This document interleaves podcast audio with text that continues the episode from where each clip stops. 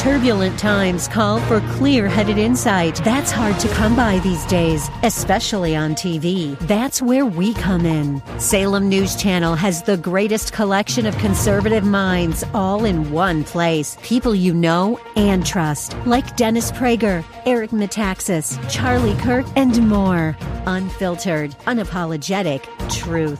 Find what you're searching for at snc.tv and on Local Now, Channel 525. Good morning, happy Friday, happy New Year. Jimmy Sengenberger taking over for George Brauchler for the rest of the show this morning. Thanks for being along for the ride till 10 o'clock as we round out the year of 2023 for weekday programming. Good to be with you. Of course, I host the Jimmy Sengenberger Show Saturday mornings from 6 to 9 right here on 710 KNUS. Looking forward to tomorrow's show. I'll tee that up later on in the program. We've got some really fun stuff in store. If you want to join into the festivities, we'll get back to the phones in a moment at 303 696 1971. And of course, keep those texts coming on the 710 KNUS app on your smartphone. Name and town, name and town if you wish to text in, please. So I know George was talking about the Boebert switch. She's moving from the third congressional district into the fourth as far as her candidacy is concerned, maintaining the position in the third in Congress. She's still there to fill out her term in the other district while she's running for CD4. And it's been fascinating to see some of the reaction and response. And here's some of it as I was coming into the station this morning from various angles. I mean, there's a lot to consider when you're talking about a major political player like Lauren Boebert saying, I'm going to hightail it on out of my current district because of all the, as she talked about with George on the program yesterday, dark money coming after her. And uh, frankly, she's made some slips that have hurt her as well in the third CD and her chances and made her a more vulnerable candidate. I love Lauren Boebert, but it is true that there are some weaknesses that she has developed over her tenure that have made her a target more for the, the left. And there's only one way that Adam Frisch could raise as much money as he did. And that is not just, oh, dark money, but if they have a candidate that they can make into a boogeyman or a boogie woman in this case and say, hey, give us money because she's terrible and they can then make that case. So clearly, CD3 was a very difficult reelection bid for Lauren Boebert, so she makes the switch to CD4. And there are many different arguments, of course, one way or the other, for why folks are supportive of her, her track record standing up for critical issues and values and principles that must be stood for in Congress, without a doubt. She is a fighter. She epitomizes the fighter in many respects. But at the same time, you have one of the issues, of course, that George was talking about in the last hour. And that is she's coming into another district. She doesn't live here. She may have lived here a little bit, she says, when she was younger when she was a kid, but she's not from this district. She doesn't live here. It's clear that she's running because it's a better likelihood for a Republican to hold this seat in CD4 than in CD3 if she's the candidate in CD3. So there's a question. Would you vote for Boebert or not because she is coming into this state or this uh, district from another district, not living in CD4. And we'll get to that more in a moment. But I have to tell you the dumbest reason to complain about Boebert making this switch. Just the one that makes absolutely no sense. And not only that, it's uh, well, just plain stupid. So there is this email list I don't know how exactly I got on it. Other people I've talked to don't exactly know how they got on it, especially because, well, they're not activist Republicans. They're just registered Republicans. But this happens where people buy and sell or trade lists or what have you. But there's this email list called Rhino Watch Colorado. And it keep tracks, keeps track of the Republicans in name only, the rhinos that are a scourge upon Colorado. Because the Rhino Watch folks, whoever these mysterious people are, have somehow been empowered as the arbiters of what is a Republican. What makes a Republican that you can tolerate, you can ex- uh, uh respect, you can accept as a Republican? You might be praised or you could end up on the Rhino Wall of Shame. Well, the Rhino Watch folks put out an email this morning saying Boebert surrenders CD3 to the enemy. Representative Lauren Boebert disappoints with the announcement she will abandon her CD3 constituents and seek the GOP nomination in CD4. It's a self serving bid to hold on to political power. Boebert has her issues, but at least she's an American first candidate. She's an America first candidate. Okay.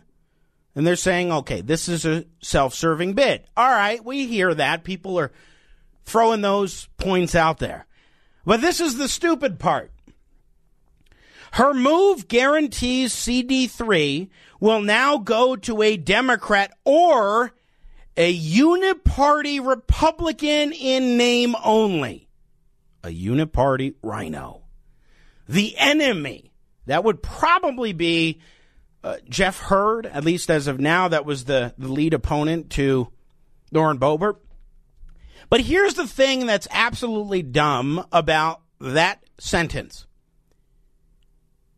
If you are a partisan Republican, the enemy is not the other Republicans who might get elected to the legislature.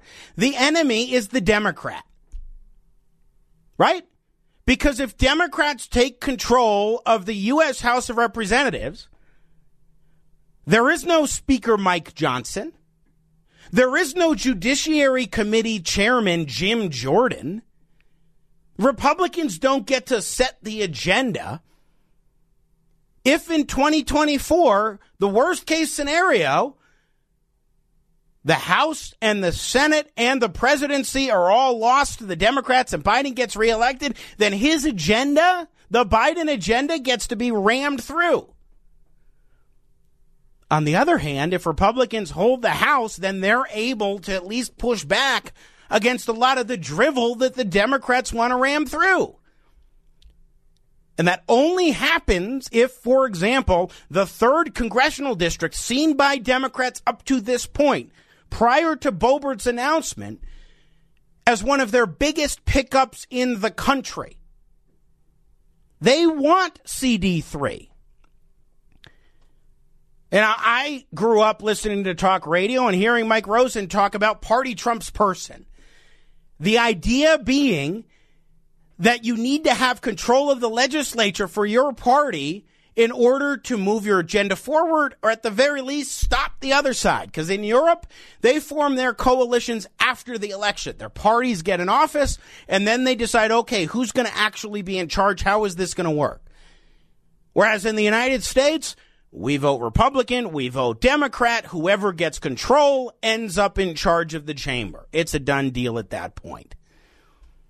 The only time any negotiations might happen is if you happen to have somebody who's an unaffiliated or independent and you want them to caucus with your party or the other. That's where you could have a little bit of a change. But that's not something that happens in terms of actually making a big difference. At least it hasn't to this point normally you're like Ben Nighthorse Campbell and you'll change parties and then that will end up switching to the other side in terms of control of the body, House or Senate. But fundamentally here, you want a Republican, whoever that Republican is in the general election, to get into the U.S. House. It is not an enemy to have a Republican that isn't your ideal Republican when you're talking about the legislature, the Congress. And yet they have declared that Boebert has committed a shameful act in switching to CD4 and letting either a Democrat or the uniparty Republican win. It's nonsense. It is much more understandable to make an argument. Oh, well, should she be running in the fourth CD? That's not her district, not where she lives. Which brings us at 303 696 1971 to Frank in Golden. Good morning, Frank. Jimmy in for George. How are you? Hey, Jimmy. Okay. How about yourself? I'm doing just fine. Happy New Year. Yeah, Happy New Year. Um, hey, I think this needs kind of like an emperor has no clothes moment here. I mean, I, I don't think there's some some mystery. Lauren Boebert knew she was going down in flames in the third. Mm-hmm. And uh, regardless of what these rhino email list people think, it may actually help the Republican Party because I think there is a larger conservative group out there than there is a Democratic oh, yeah, group. No doubt. And and and so look, she won by 500 votes before all the other nonsense, so she was going to get clobbered. But this is basically just somebody who's become an attention seeker carpetbagging to another district that she really has absolutely no connection to whatsoever. I don't know if she's ever lived there. I don't know if she's driven through there. I suspect she has at some point in her life. But I mean, this this doesn't make a lick of sense, and it really does take away from legitimate candidates. Um, you know, who actually have some form of a connection there. Now, and I, I, I, want to jump in real quick on, on one point, yeah. Frank, because it does make sense in two ways. One, you're right. She it was razor thin. She barely held on to the third CD, and that district almost certainly, if she was the nominee, was going to fall. I don't think that Boebert had any chance of winning in the general election, and she might have even lost the primary. The fourth CD though, this would be the second benefit. One, you don't have a guaranteed loss.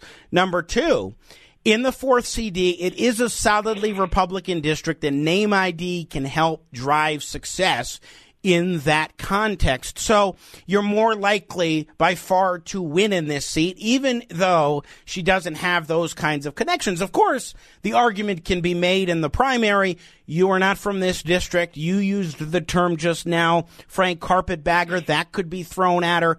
That can be an argument in the primary, but if she gets through the primary and gets to the general, then she's very likely to win, and then it makes all the sense in the world.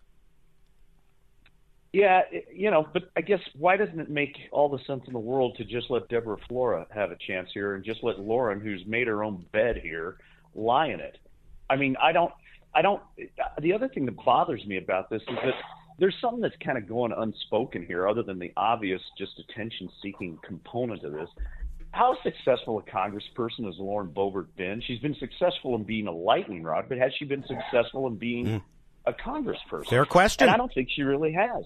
The other thing, the other thing that bothers me, and and uh, you know, I listened to part of her stuff yesterday on the show, and I read part of her statement, and it just are, does. does she take people for idiots? I mean, I, she's talking about how she is doing this for her family and all this other stuff. She's going through a freaking divorce. Do you want a congressperson of any stripe preoccupied with an ugly divorce. Well, the, the, the same office. question can be applied to any candidate who has personal issues that go on in that regard, or or in and terms of like legal issues that are that are coming up. And you know, folks can can 100%. pose those those kinds of questions, but she would not be the first uh, elected official or candidate running for office while going through a divorce. She also isn't the first elected or potential electable candidate uh, who's you know, invoking family while going to spend almost what three quarters of her time in Washington D.C. I mean, what it, this is just purely all of this is all this whole run is is for Lauren. There isn't anything else about this. This isn't some flowery, uh, uh, you know, for the better good of the country and all this other nonsense. This is just her. This is just her seeking attention and trying to stay in the limelight and trying to stay relevant. That's all this is. Frank, your passion here is shining through, making some strong points. So appreciate the call. Happy New Year to you. Yeah, you too. Our telephone number 303 696 1971. Is this all self serving? That's an argument you're going to continue to hear. And I mean, frankly, it does advantage her. It is literally self serving in the sense that it makes it far more likely for Boebert to hold her position in Congress. It'll be a different seat representing a different district, but it's much more likely. That certainly does serve any self desire, self interest to retain a position in power in Congress. But is there more value to it? Does she bring something to the table that is particularly unique, particularly strong? And also that will win over the voters in the 4th congressional district. 303 696 1971. We'll keep calls going. We also will be joined in just a bit by Roshini Rajkumar, who's the host of a podcast called The Crisis Files. She's an experienced and tremendous communication coach. She's based out of Minnesota. Want to talk a little bit about 2023 in retrospect, but really, I'd love to get her take as well on this particular issue of Boebert. From being outside of the state, what does she think? How is this being perceived elsewhere in terms of that position or that shift for Boebert. Before we go to our break, though, let's jump over to Steve in Littleton. Good morning, Steve. What's on your mind? Hey, Jimmy. So I just wanted to call in and bring to the attention. Seems like a couple callers claim to be conservative, but they're not. You know, give you an example. The last three years, I've had to take out numerous loans. I've had to work second and third jobs in order to meet my bills, where before three years ago it wasn't a problem. Uh, Lauren Boebert's always been on the side of President Trump. She's always defended conservative values. Um, people obviously aren't watching C-SPAN enough to see what she speaks about when she is at, in D.C.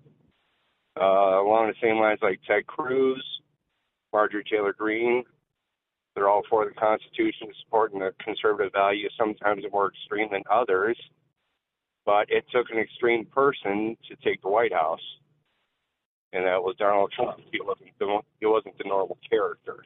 I would say that 2016 was a rather unique election cycle and you had just come out of two terms of Obama.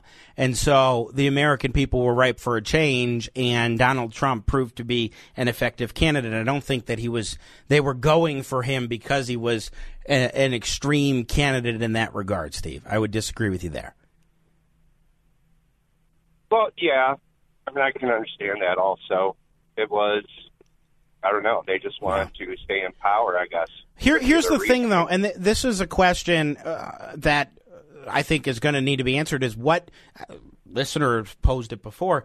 What has Boebert accomplished in Congress? What legislation has she actually gotten through beyond being somebody who uses the bully pulpit of the floor of Congress or a committee hearing or a cable news interview or coming on the radio here with George or me or anybody else. Uh, what has she done other than shine light on some issues? Is that enough for a member of Congress when you have all sorts of people in the media and elsewhere who do that? Real quick, Steve. Well, honestly, it's. I think she might be getting beat down slightly from the people that are more senior as far as when she's bringing things to the light. But I know she helped with when they were trying to push through the Colorado River back down, you know, taking more water from Colorado River. Arizona's trying to petition more water. Sure. I know that was one thing that she was fighting for. But no, I mean, I honestly can't say. Yeah and that's that, she did go. That's for. one thing as she wants to run for a new district. She's going to have to highlight is these are the things that I've accomplished. You should let me bring this to CD four because it's not just about the name I okay name id is the biggest thing to propel somebody to win but that's not the case that you could make. You have to say this is what i'm going to bring to the district and it has to include i think some things that you've accomplished. But steve i got to run to a break. Yep. i really appreciate the call. Happy right, new year Jimmy. brother Hey, you too. Take care. Thank you. We're going to take a quick break. On the other side, we'll get some perspective from communication coach, host of the Crisis Files podcast, Roshini Rajkumar, Jimmy Sengenberger, filling out the rest of the show for George Brauchler here on News Talk 710 KNUS.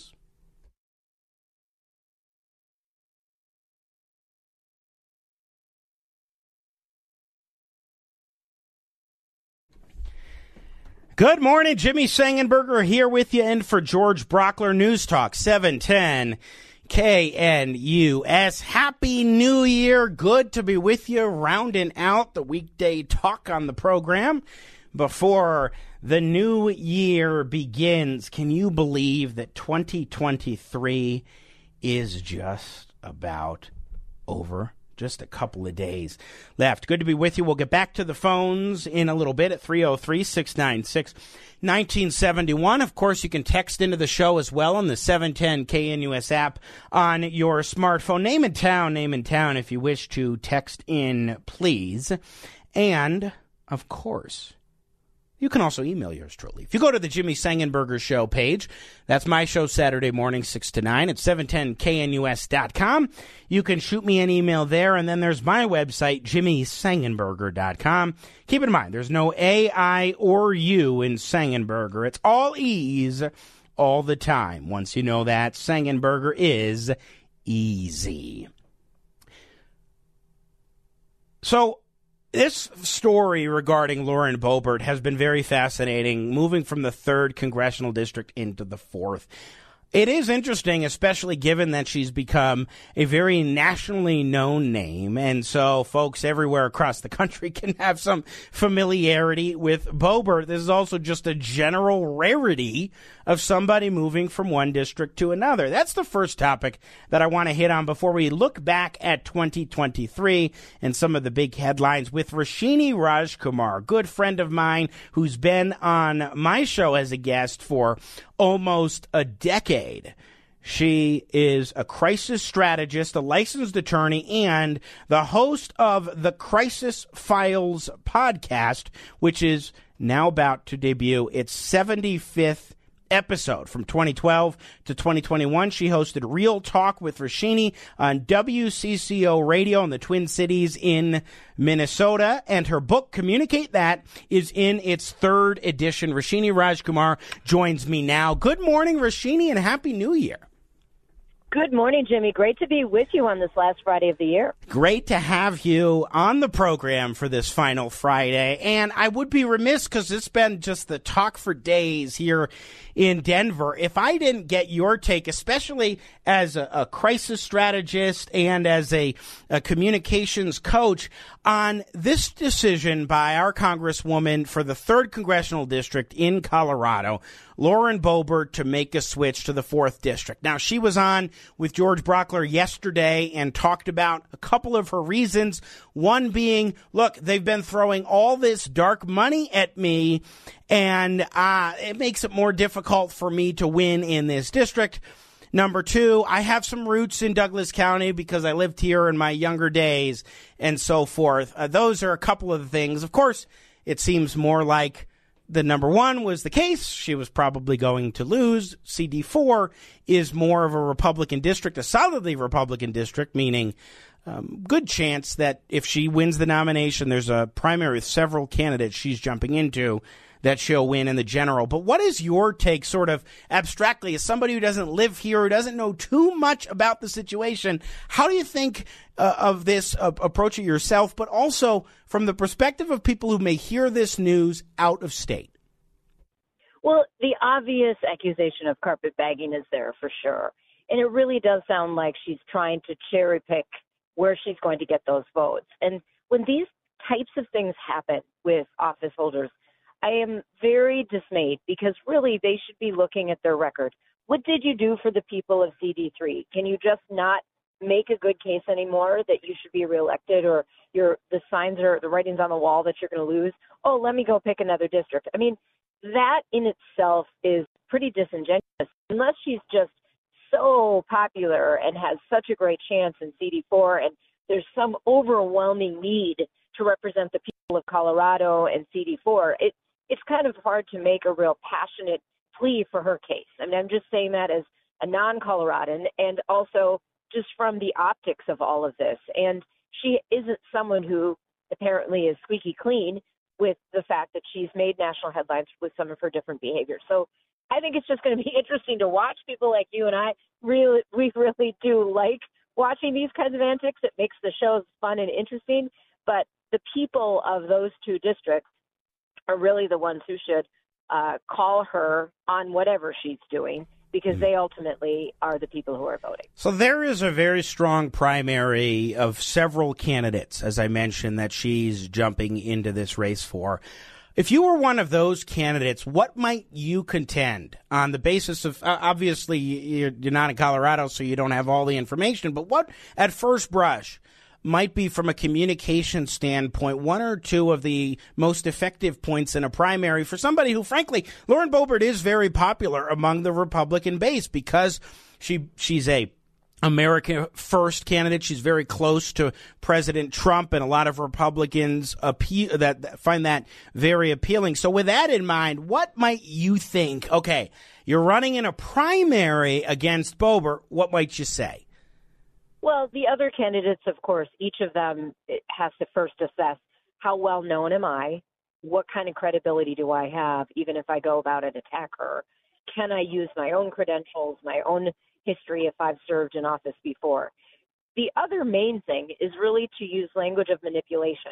She sounds like she's manipulating you, people in the fourth, you know, different things like that, so that you sort of put the seed in their mind the seed of doubt in their mind. So that would be the strategy I would advise any of the other of these other candidates not fully knowing who they all are and what strengths or weaknesses they have. But that's probably the best way to go. But I always think it's dangerous to point too much at your opposition versus really trying to shine brightly with what you bring to the table. Now, a little different when it comes to a primary, I understand, because you know, you're just trying to you're just trying to win it so that you can stay in it, right? But that's the kind of uh, language that I would use. That language of mis- manipulation. You know, does she think you're all fools, people? Because I'm here to represent you and stay here. I live here. This district means a lot to me. Those kinds of things are the messaging recommendations I would make to yeah. those other primary candidate. Is there anything you think she might make as an appeal to the fourth CD? Hey, you should vote for me. I mean, does it need to come down to here are the things that I've accomplished, or just I'm a fighter, I've got the right principles, and you should you should elect me because I know how Congress works and I can keep fighting in the in there if you put me in the fourth. Well, you know, principles are an interesting thing because some people go really far with the ethics there. I don't know that she's speaking of ethics, what she can have going in her favor is how much does she want to appeal to keeping the seat, you know, along the lines of a Republican who already has some experience, who knows how to do uh, some of the things, some of the manipulations, some of the, sadly, some of the activities of DC. So that's where, you know, at a time when power in Congress, power in the U.S. Senate, you know, is at different tipping points. So that's really the argument that she has is to not ha- let it just accidentally, you know, go. We don't want it going to the Democrats. She could say something like that, as well as just her own uh, credentials mm. and experience. Sure. Roshini Rajkumar joining us, host of the Crisis Files podcast and crisis strategist. I, I want to shift in to 2023. We are at the end of this year. And in Colorado, obviously, we have uh, this big political story to round out the year. And that's certainly one for the record books. But across the country, we've had so much. I mean, we've got a war in Israel that launched in uh, October when Hamas brutally attacked the Jewish state in the worst, most deadly attack against Jews since the Holocaust. We have the ongoing war in Ukraine, of Ukraine doing its best to push back against Putin, and there's a lot of politics around that. We have a southern border crisis that has deteriorated. There are so many things politically and otherwise to jump into. When you look back at 2023, Roshini, and especially the beginning of the year, if we can even remember that far back with everything that happens, what are one or two things that really stand out?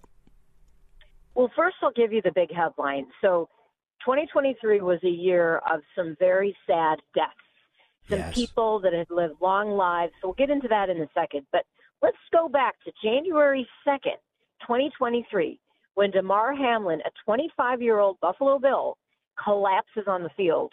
Fortunately for him, the medical team went into swift motion, got him the attention he needed, and what a miraculous recovery. But what part of that headline shows us, and another one I'll mention, is how much of a hold the NFL and sports and famous athletes have on Americans day to day. So that was definitely a gripping story. At the time, my cousin was uh, in the front office with the Buffalo Bills, so my brother and I were texting him that evening, trying to get any of the behind the scenes that we could.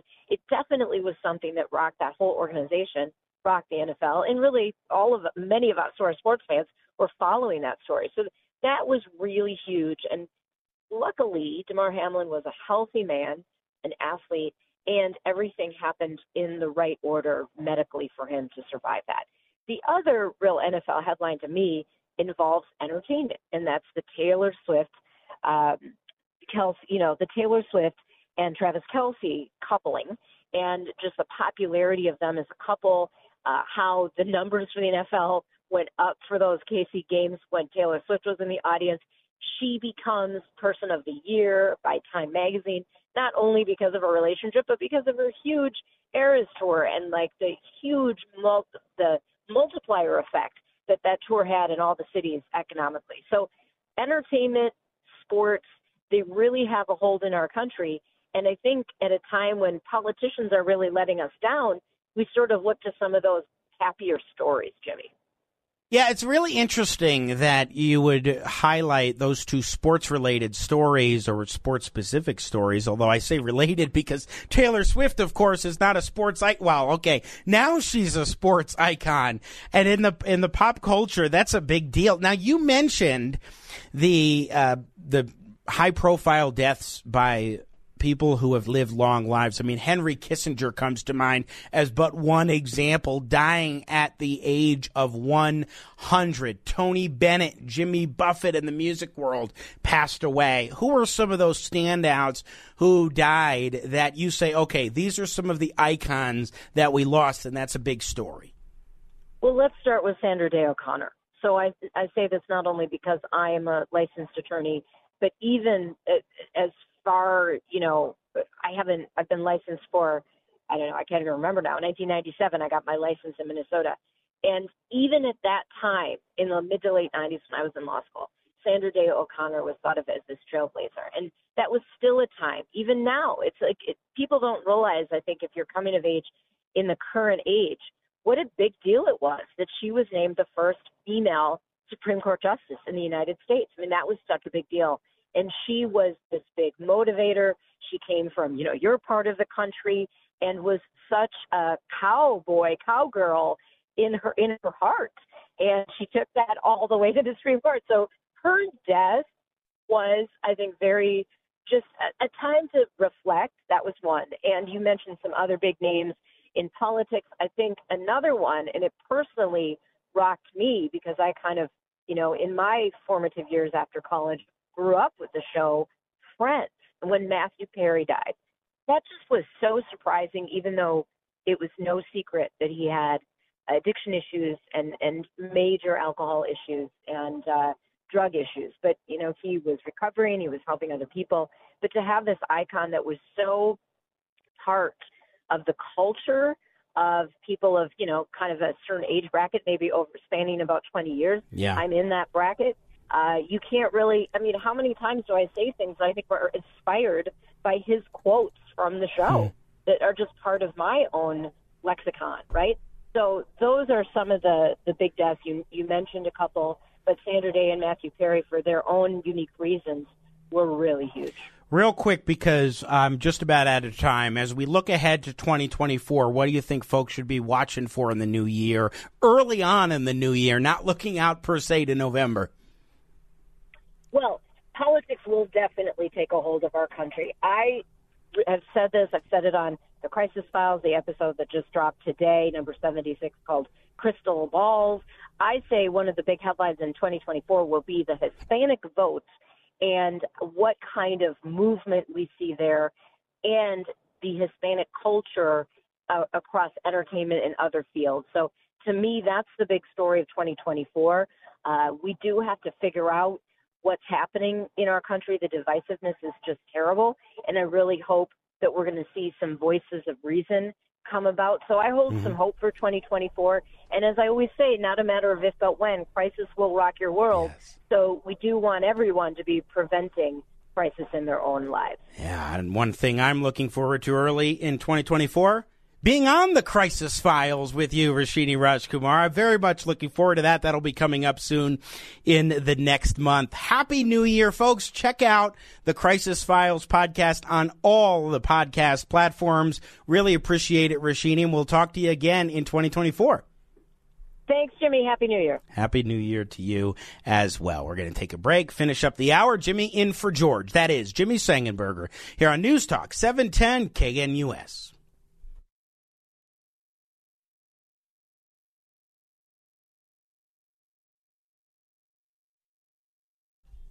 Jimmy Sengenberger back with you. Gotta love that Sultans of Swing. As we continue, News Talk 710 KNUS in for George Brauchler. We are tight on time, but I want to squeeze in Bill and Parker, who's been patiently waiting as we've been discussing quite the news story of this week. It's been keeping the phones going on Lauren Boebert making the switch from CD3 and saying, you know what, I'm going to run for the 4th Congressional District now. Bill, good morning. Jimmy. Morning, Jimmy. Good morning. What's on yeah, your mind? Um, We're tight in time. Okay, well, you know, first of all, that fourth CD is going to be Republican, and there's a, as has been noted, there's a lot of worthy people, Deb Flora, uh, Ted Harvey, others who uh, ha- are from this district, have contributed both in government and in the private sector, and they deserve a chance for them to, you know, Deb Flora put her life on hold to go after this seat, and for her, for this bull in the china shop to come in here is uh, is really unfair to her. But I would say if Lauren wants to uh, help the GOP, she might consider going after Caraveo's seat because that was a very tight seat, and Lauren, with all her accomplishments, could probably easily sweep that and take make that an R from a D. Whereas all she's going to do here is make it from an R to another R. So there's no point in her running here. Ah, uh, so that's that's the thing is this is a much more solidly Republican seat than CD8, and people on the right, Republicans want to pick up CD8. It is possible to pick up the eighth congressional right. district from Caraveo. That ain't going to happen if you have somebody who's a lightning rod like Lauren Boebert. But in the fourth congressional district, that may be an appeal to some is, oh, we're going to have this lightning rod fighter who will be in Congress now representing the fourth. That's something that might be an appeal, but you're suggesting, nope, it's not. There are other she's good just candidates. A street performance. She's just a street performance artist, a clickbait princess, and she's not a she's not an accomplished Republican. What can she do that Ted Harvey's not going to do or Deb Flora? Hmm. And by the way, by the way, here's another thing: your Congress, your congressional delegation should be I gotta run. for Senate runs. Yeah. Okay. I got to run, Bill. I'm sorry. We can hear the bumper music. I appreciate it. Is this an instance of Lauren Boebert trampling upon the other candidates in a way that ticks you off? 303 696 1971. Another hour up ahead. Jimmy and for George. Stay with us.